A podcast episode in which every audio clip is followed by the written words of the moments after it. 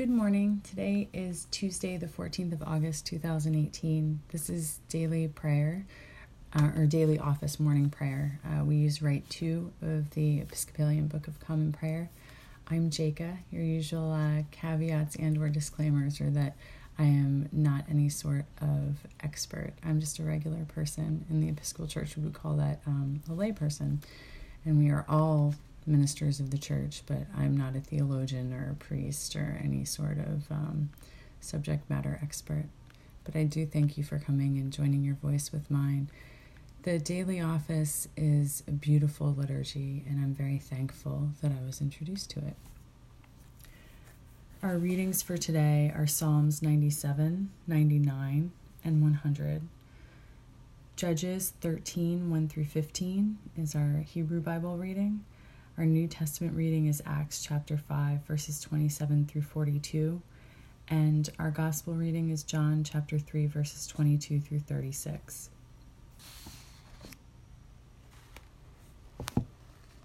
We begin with our opening verse on page 78 of the Book of Common Prayer. The Lord is in his holy temple.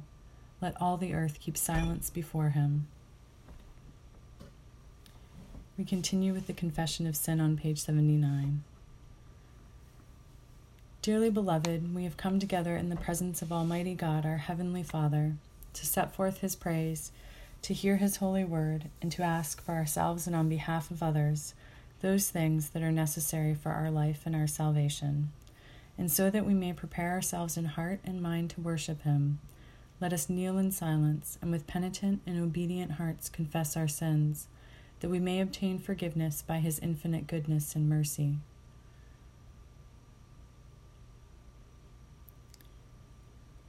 Most merciful God, we confess that we have sinned against you in thought, word, and deed, by what we have done and by what we have left undone. We have not loved you with our whole heart. We have not loved our neighbors as ourselves. We are truly sorry and we humbly repent. For the sake of your Son, Jesus Christ, have mercy on us and forgive us, that we may delight in your will and walk in your ways, to the glory of your name. Amen. Almighty God, have mercy on us, forgive us all our sins through our Lord Jesus Christ. Strengthen us in all goodness, and by the power of the Holy Spirit, keep us in eternal life. Amen. Lord, open our lips and our mouth shall proclaim your praise. Glory to the Father, and to the Son, and to the Holy Spirit, as it was in the beginning, is now, and will be forever. Amen.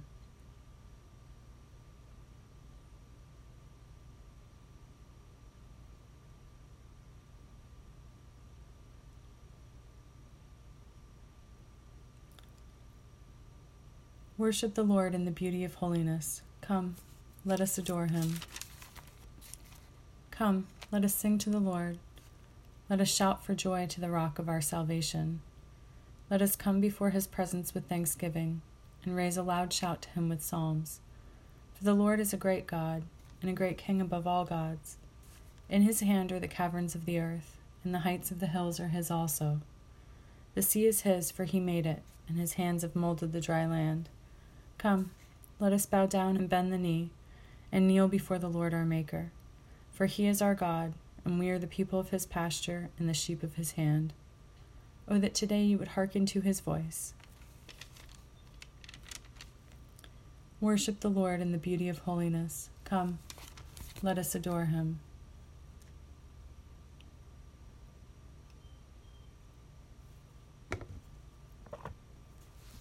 Psalm 97 The Lord is King. Let the earth rejoice let the many coastlands be glad.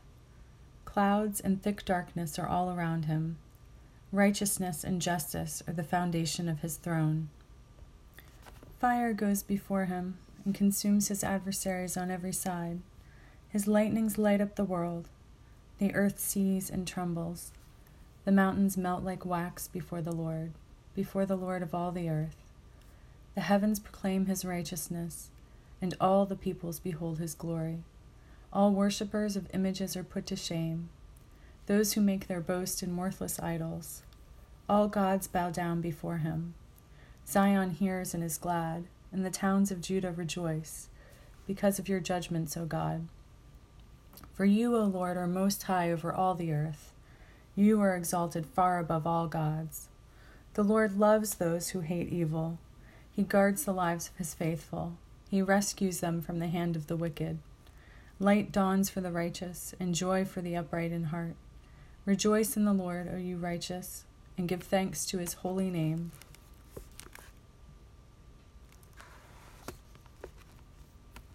Psalm 99 The Lord is King, let the peoples tremble. He sits enthroned upon the cherubim, let the earth quake. The Lord is great in Zion, he is exalted over all the peoples. Let them praise your great and awesome name. Holy is he, mighty King, lover of justice.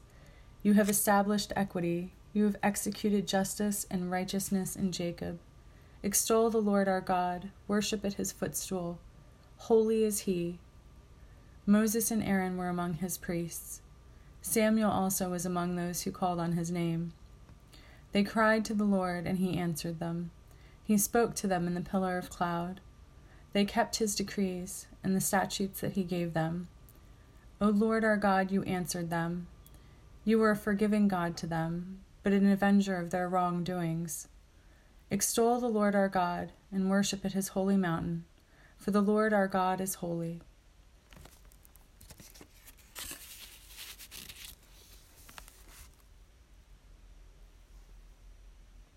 Psalm 100 Make a joyful noise to the Lord, all the earth. Worship the Lord with gladness. Come into his presence with singing. Know that the Lord is God. It is he that made us, and we are his. We are his people, and the sheep of his pasture. Enter his gates with thanksgiving, and his courts with praise. Give thanks to him, bless his name. For the Lord is good, his steadfast love endures forever, and his faithfulness to all generations. Glory to the Father, and to the Son, and to the Holy Spirit, as it was in the beginning, is now, and will be forever. Amen. Judges chapter 13, verses 1 through 15. The Israelites again did what was evil in the sight of the Lord, and the Lord gave them into the hand of the Philistines forty years. There was a certain man of Zorah, of the tribe of the Danites, whose name was Manoah. His wife was barren, having borne no children. And the angel of the Lord appeared to the woman, and said to her, Although you are barren, having borne no children, you shall conceive and bear a son now be careful not to drink wine or strong drink, or to eat anything unclean, for you shall conceive and bear a son. No razor is to come on his head, for the boy shall be a Nazarite to God from birth. It is he who shall begin to deliver Israel from the hand of the Philistines. Then the woman came and told her husband, A man of God came to me, and his appearance was like that of an angel of God, most awe inspiring. I did not ask him where he came from and he did not tell me his name, but he said to me, You shall conceive and bear a son. So then drink no wine or strong drink, and eat nothing unclean, for the boy shall be a Nazarite to God from birth to the day of his death. Then Manoah entreated the Lord, and said, O Lord, I pray, let the man of God whom you sent come to us again, and teach us what we are to do concerning the boy who will be born. God listened to Manoah and the angel of God came again to the woman as she sat in the field. But her husband Manoah was not with her. So the woman ran quickly and told her husband, The man who came to me the other day has appeared to me. Manoah got up and followed his wife and said and came to the man and said to him, Are you the man who spoke to this woman? And he said, I am. Then Manoah said, Now when your words come true, what is to be the boy's rule of life? What is he to do? The angel of the Lord said to Manoah, Let the woman give heed to all that I said to her. She may not eat of anything that comes from the vine. She is not to drink wine or strong drink or eat any unclean thing. She is to observe everything that I commanded her. Manoah said to the angel of the Lord, Allow us to detain you and prepare a kid for you. The word of the Lord. Thanks be to God. Our first canticle is number 13 on page 90. Glory to you, Lord God of our fathers. You are worthy of praise. Glory to you. Glory to you for the radiance of your holy name. We will praise you and highly exalt you forever. Glory to you in the splendor of your temple. On the throne of your majesty, glory to you. Glory to you seated between the cherubim. We will praise you and highly exalt you forever.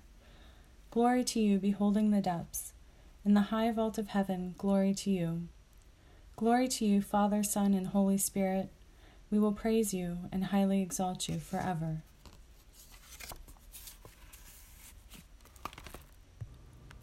Reading from Acts chapter 5, verses 27 through 32.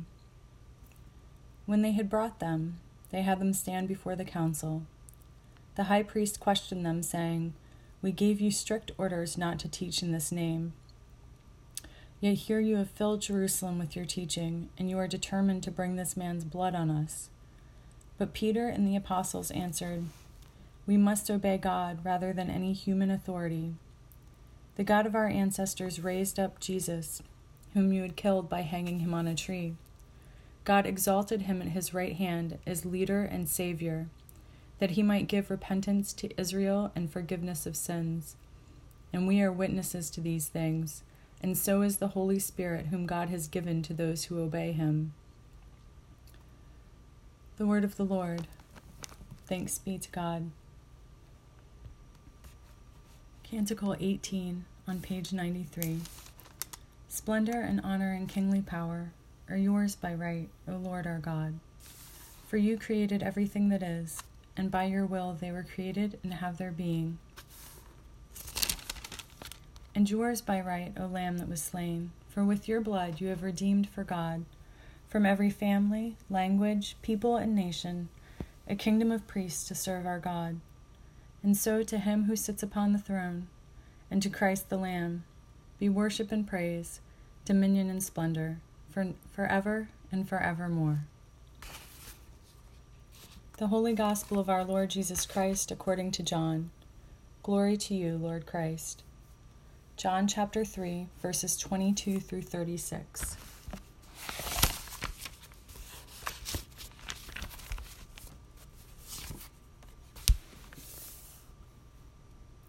After this, Jesus and his disciples went into the Judean countryside, and he spent some time there with them and baptized. John also was baptizing at Aenon near Salim because water was abundant there, and people kept coming and were being baptized. John, of course, had not yet been thrown into prison. Now a discussion about purification arose between John's disciples and a Jew.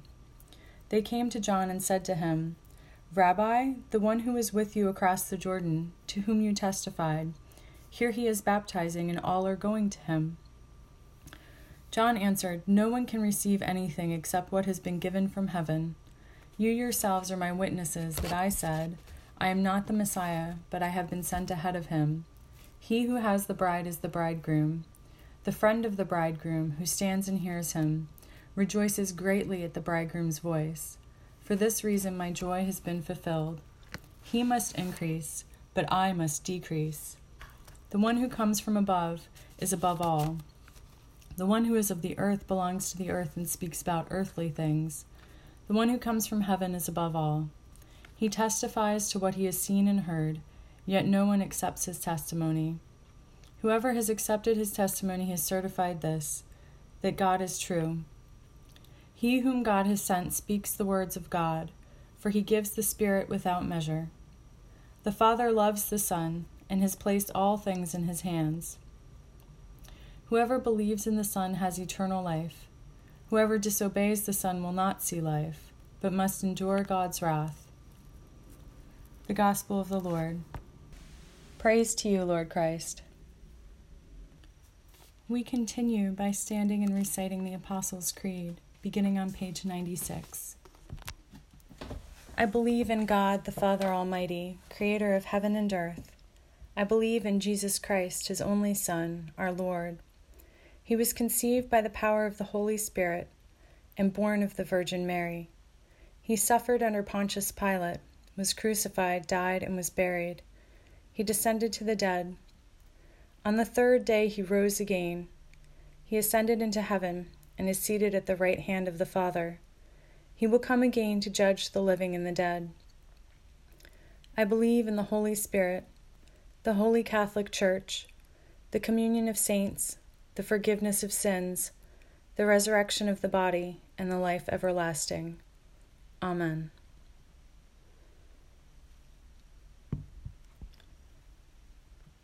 The Lord be with you, and also with you. Let us pray. Our Father in heaven, hallowed be your name. Your kingdom come, your will be done, on earth as in heaven. Give us today our daily bread. Forgive us our sins as we forgive those who sin against us. Save us from the time of trial, and deliver us from evil. For the kingdom, the power, and the glory are yours, now and forever. Amen.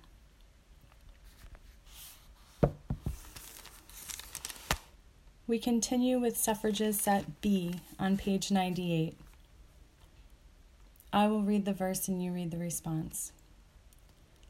Save your people, Lord, and bless your inheritance.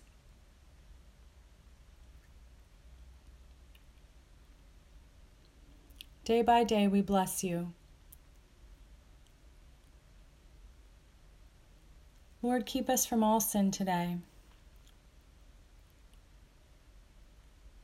Lord, show us your love and mercy. In you, Lord, is our hope.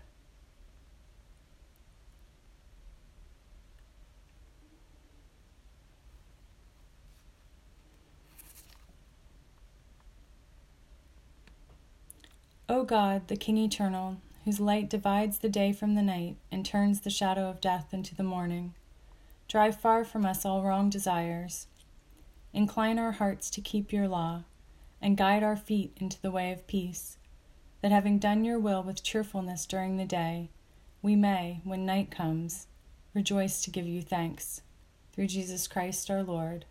Amen.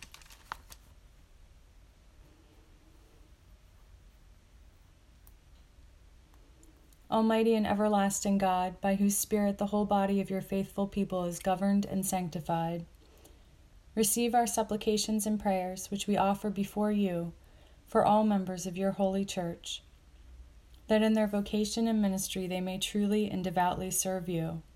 Through our Lord and Savior Jesus Christ. Amen.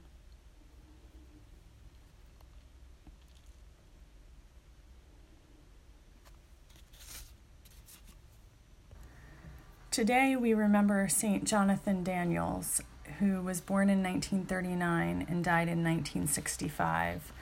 Um, I recently got this book, Stars in a Dark World Stories of the Saints and Holy Days of the Liturgy. It was written by Father John Julian.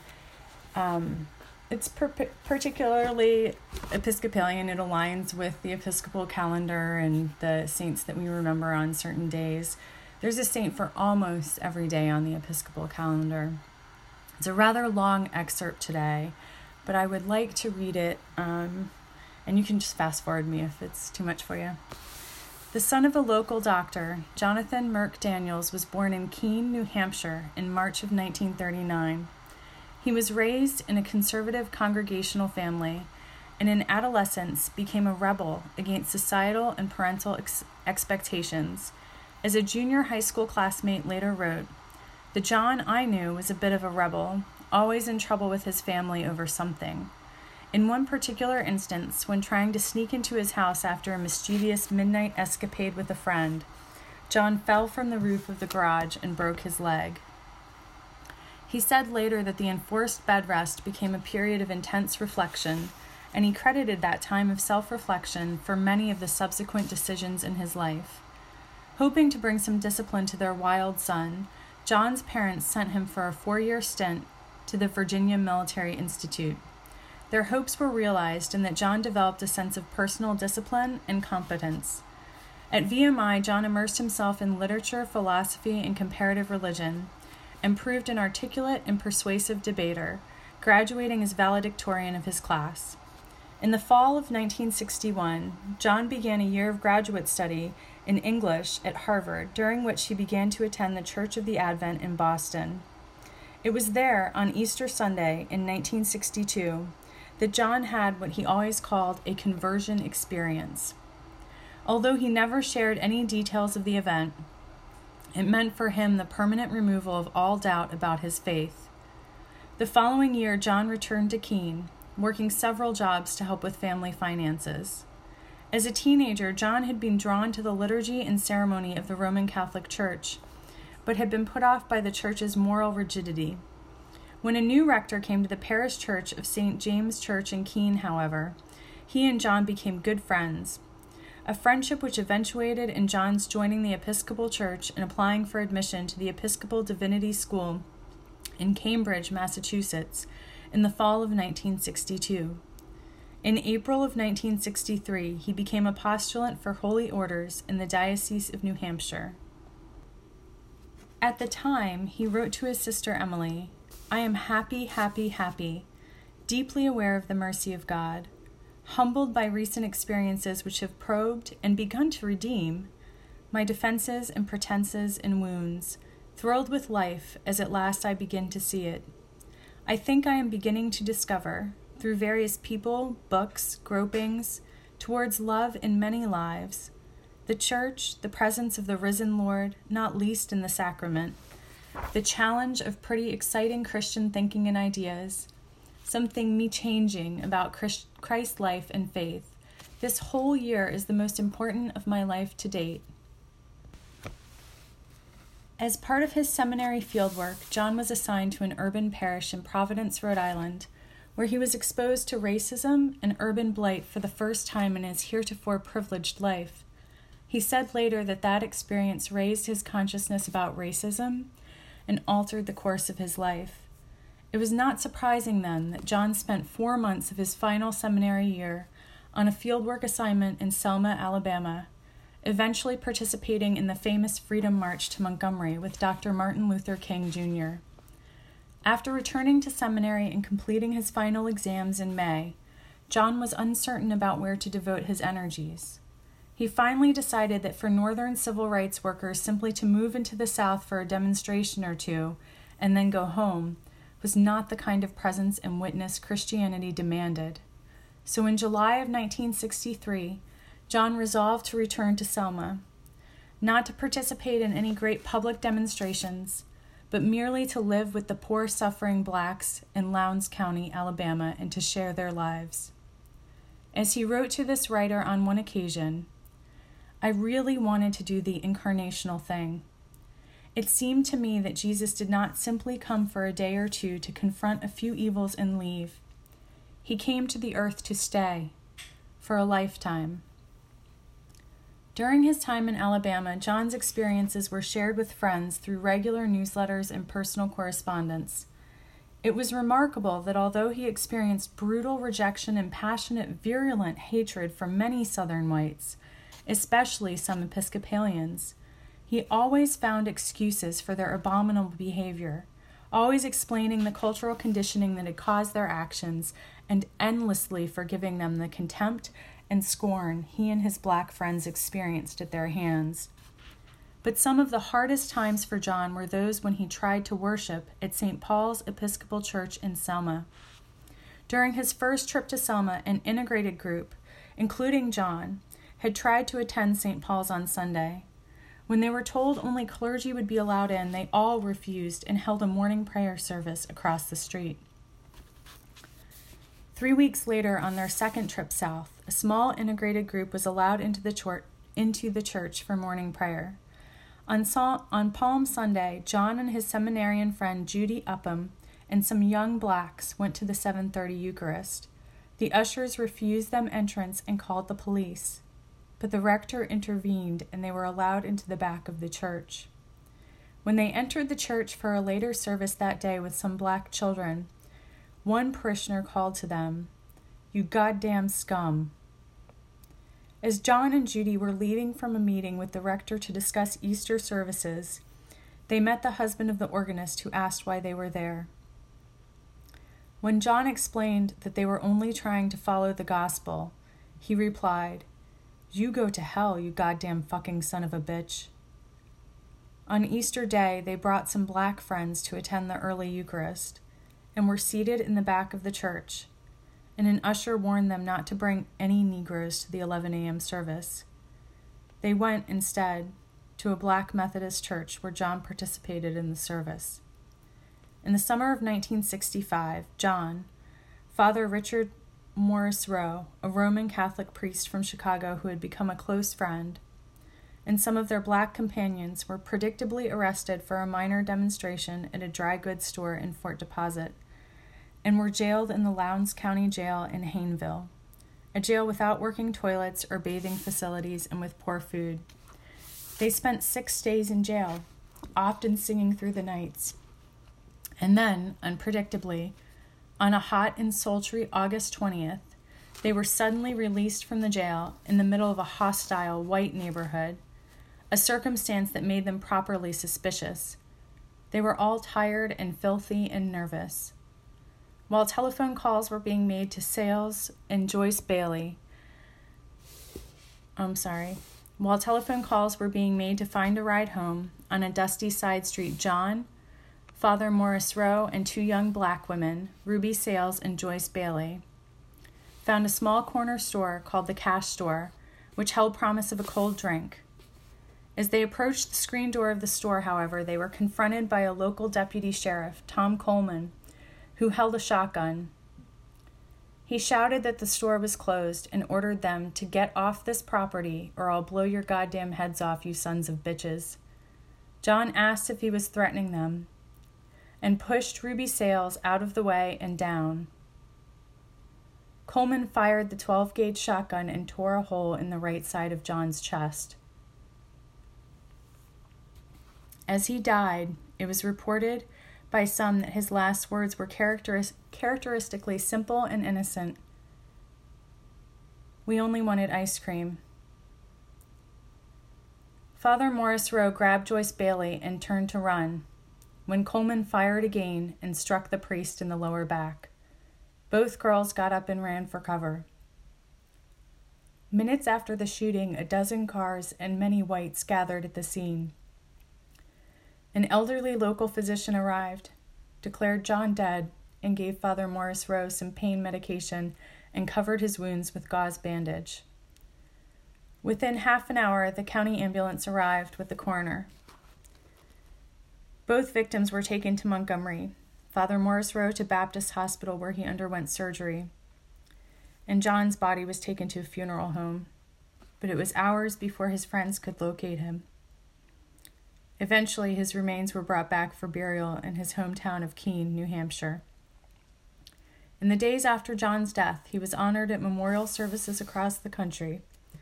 At Washington's Church of the Atonement, Father Malcolm Boyd spoke Jonathan Daniels was the most alive young man in the church I have met. He was one person who was not afraid of getting involved. Memorial services were held in churches in St. Louis, Chicago, Atlanta, and Boston. In Chicago, a large rally was held in Grant Park. At a mass meeting held in Lowndes County, where the murder had occurred, Stokely Carmichael said, We ain't going to shed a tear for John, 'cause John is going to live in this county. We aren't we ain't going to resurrect John. We're going to resurrect ourselves. We're going to tear this county up. We're going to build it back up until it's a fit place for human beings. The rector of St. Paul's Church in Selma refused requests to hold a memorial service there. The following week, John's bishop, the Right Reverend Charles F. Hall, and the dean of his seminary, the Very Reverend John B. Coburn, came to Selma to preach at a memorial service held at Selma's Brown Chapel AME Church. Father Morrisroe, the only white witness to the murder, had been transferred to a hospital in Chicago. So local authorities convened a hasty trial. Before the priest could recover sufficiently to testify as an, as an eyewitness, the jury, many of whom were longtime friends of the defendant, deliberated for less than two hours and concluded that the murderer, Tom Coleman, had acted in self defense. He and other local witnesses claimed Jonathan had drawn a knife and Father Morrisroe had had a gun and was declared not guilty. Even Richmond Flowers, the Attorney General of Alabama, said that the acquittal represented the democratic process going down the drain of irrationality, bigotry, and improper law enforcement. Now, those who feel they have a license to kill, destroy, and cripple have been issued that license. In a theological reflection on his earlier time in Selma, John had written, I am first called to holiness. Every impulse, every motive, every will under heaven must attend to that if it is to be healthy and free within the ambiguities and tilted structures of a truly fallen creation. John's martyrdom is of a special sort, of a special sort, shared with others like Oscar Romero, Dietrich Bonhoeffer, John Patteson, James Hannington, and Martin Luther King Jr. In that he was killed not specifically because he was a Christian, the classical definition of a martyr, but because he was involved in doing Christ's work a work the alien world cannot but abhor and despise. John Daniels unquestionably died for Christ and as Christ, and with a clear understanding from the beginning that death might be the result of his commitment to Christian labors and witness. Who dies for justice, wrote John of Salisbury, a 12th century Christian theologian, dies a martyr, a defender of the cause of Christ. In the chapel of Canterbury Cathedral, where John Daniels is memorialized with other modern saints and martyrs, only one of two Americans so honored, is engraved the quotation from T.S. Eliot's Murder in the Cathedral. A Christian martyrdom is never an accident, for saints are not made by accident. Still less is a Christian martyrdom the effect of a man's will to become a saint, as a man by willing and contriving may become a ruler of men. A martyrdom is always the design of God, for his love of men, to warn them and to lead them, to bring them back to his ways. And the great Martin Luther King Jr. declared, One of the most heroic Christian deeds of which I have heard in my entire ministry and career was performed by Jonathan Daniels.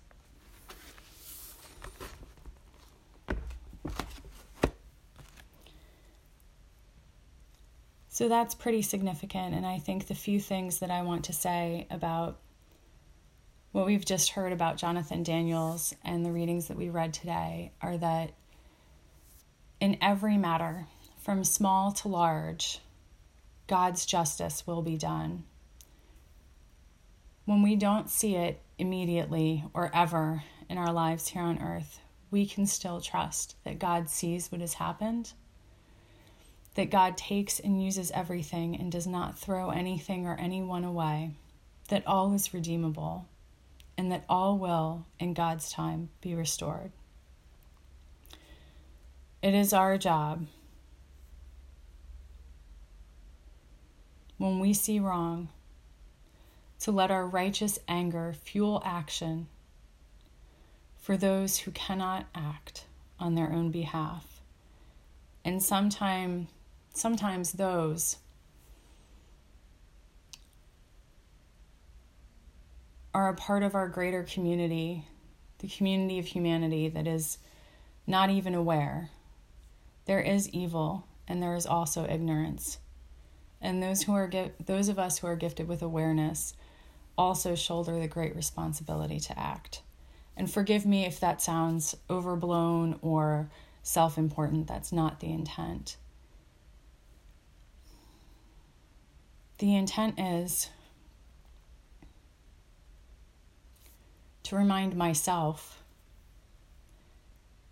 and I apologize that, you know, if you're listening in, if, if it's not something you want to hear, but to remind myself that in all cases, you know, everything from my son speaking to me the other day about working so hard and not feeling recognized for it, even in those small daily instances, and then to the momentous occasions of violence and death of those who do not deserve it, the huge questions that we have about why do bad things happen? Why does God allow the death of martyrs? To remember that His justice, His purpose, and His will are larger and greater than anything that happens here on this earth. He did create us with free will. And so people like Coleman act within that will in ways that are evil and unjust. But from the large to the small, God sees, and we can trust Him to make it right and to use it, to use that which was intended for evil for His good. Coleman and King and all of the others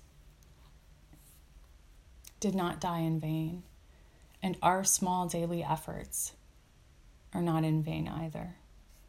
It is my prayer for all of us that before any action, we stop and use our holy discernment to know whether it is of God or of the enemy, and that we act accordingly even when it's difficult. That God's will and God's will alone be done in our lives. And now let's wrap our service up with the general thanksgiving on page 101.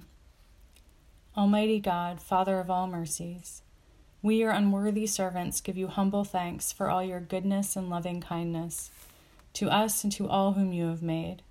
We bless you for our creation, preservation, and all the blessings of this life, but above all for your immeasurable love in the redemption of the world by our Lord Jesus Christ, for the means of grace and for the hope of glory. And, we pray, give us such an awareness of your mercies that with truly thankful hearts we may show forth your praise not only with our lips, but in our lives, by giving up ourselves to your service, and by walking before you in holiness and righteousness all our days. Through Jesus Christ our Lord, to whom, with you and the Holy Spirit, be honor and glory throughout all ages. Amen. Almighty God, you have given us grace at this time, with one accord, to make our common supplication to you and you have promised through your well beloved Son that when two or three are gathered together in his name, you will be in the midst of them. Fulfill now, O Lord, our desires and petitions as may be best for us, granting us in this world knowledge of your truth, and in the age to come life everlasting. Amen. Let us bless the Lord. Thanks be to God. May the God of hope fill us with all joy and peace in believing through the power of the Holy Spirit. Amen. We live without fear, for our Creator has made us holy, has always protected us, and loves us as a good mother loves her children. We go now in peace to follow the good road, and may God's blessing be with us always. Amen.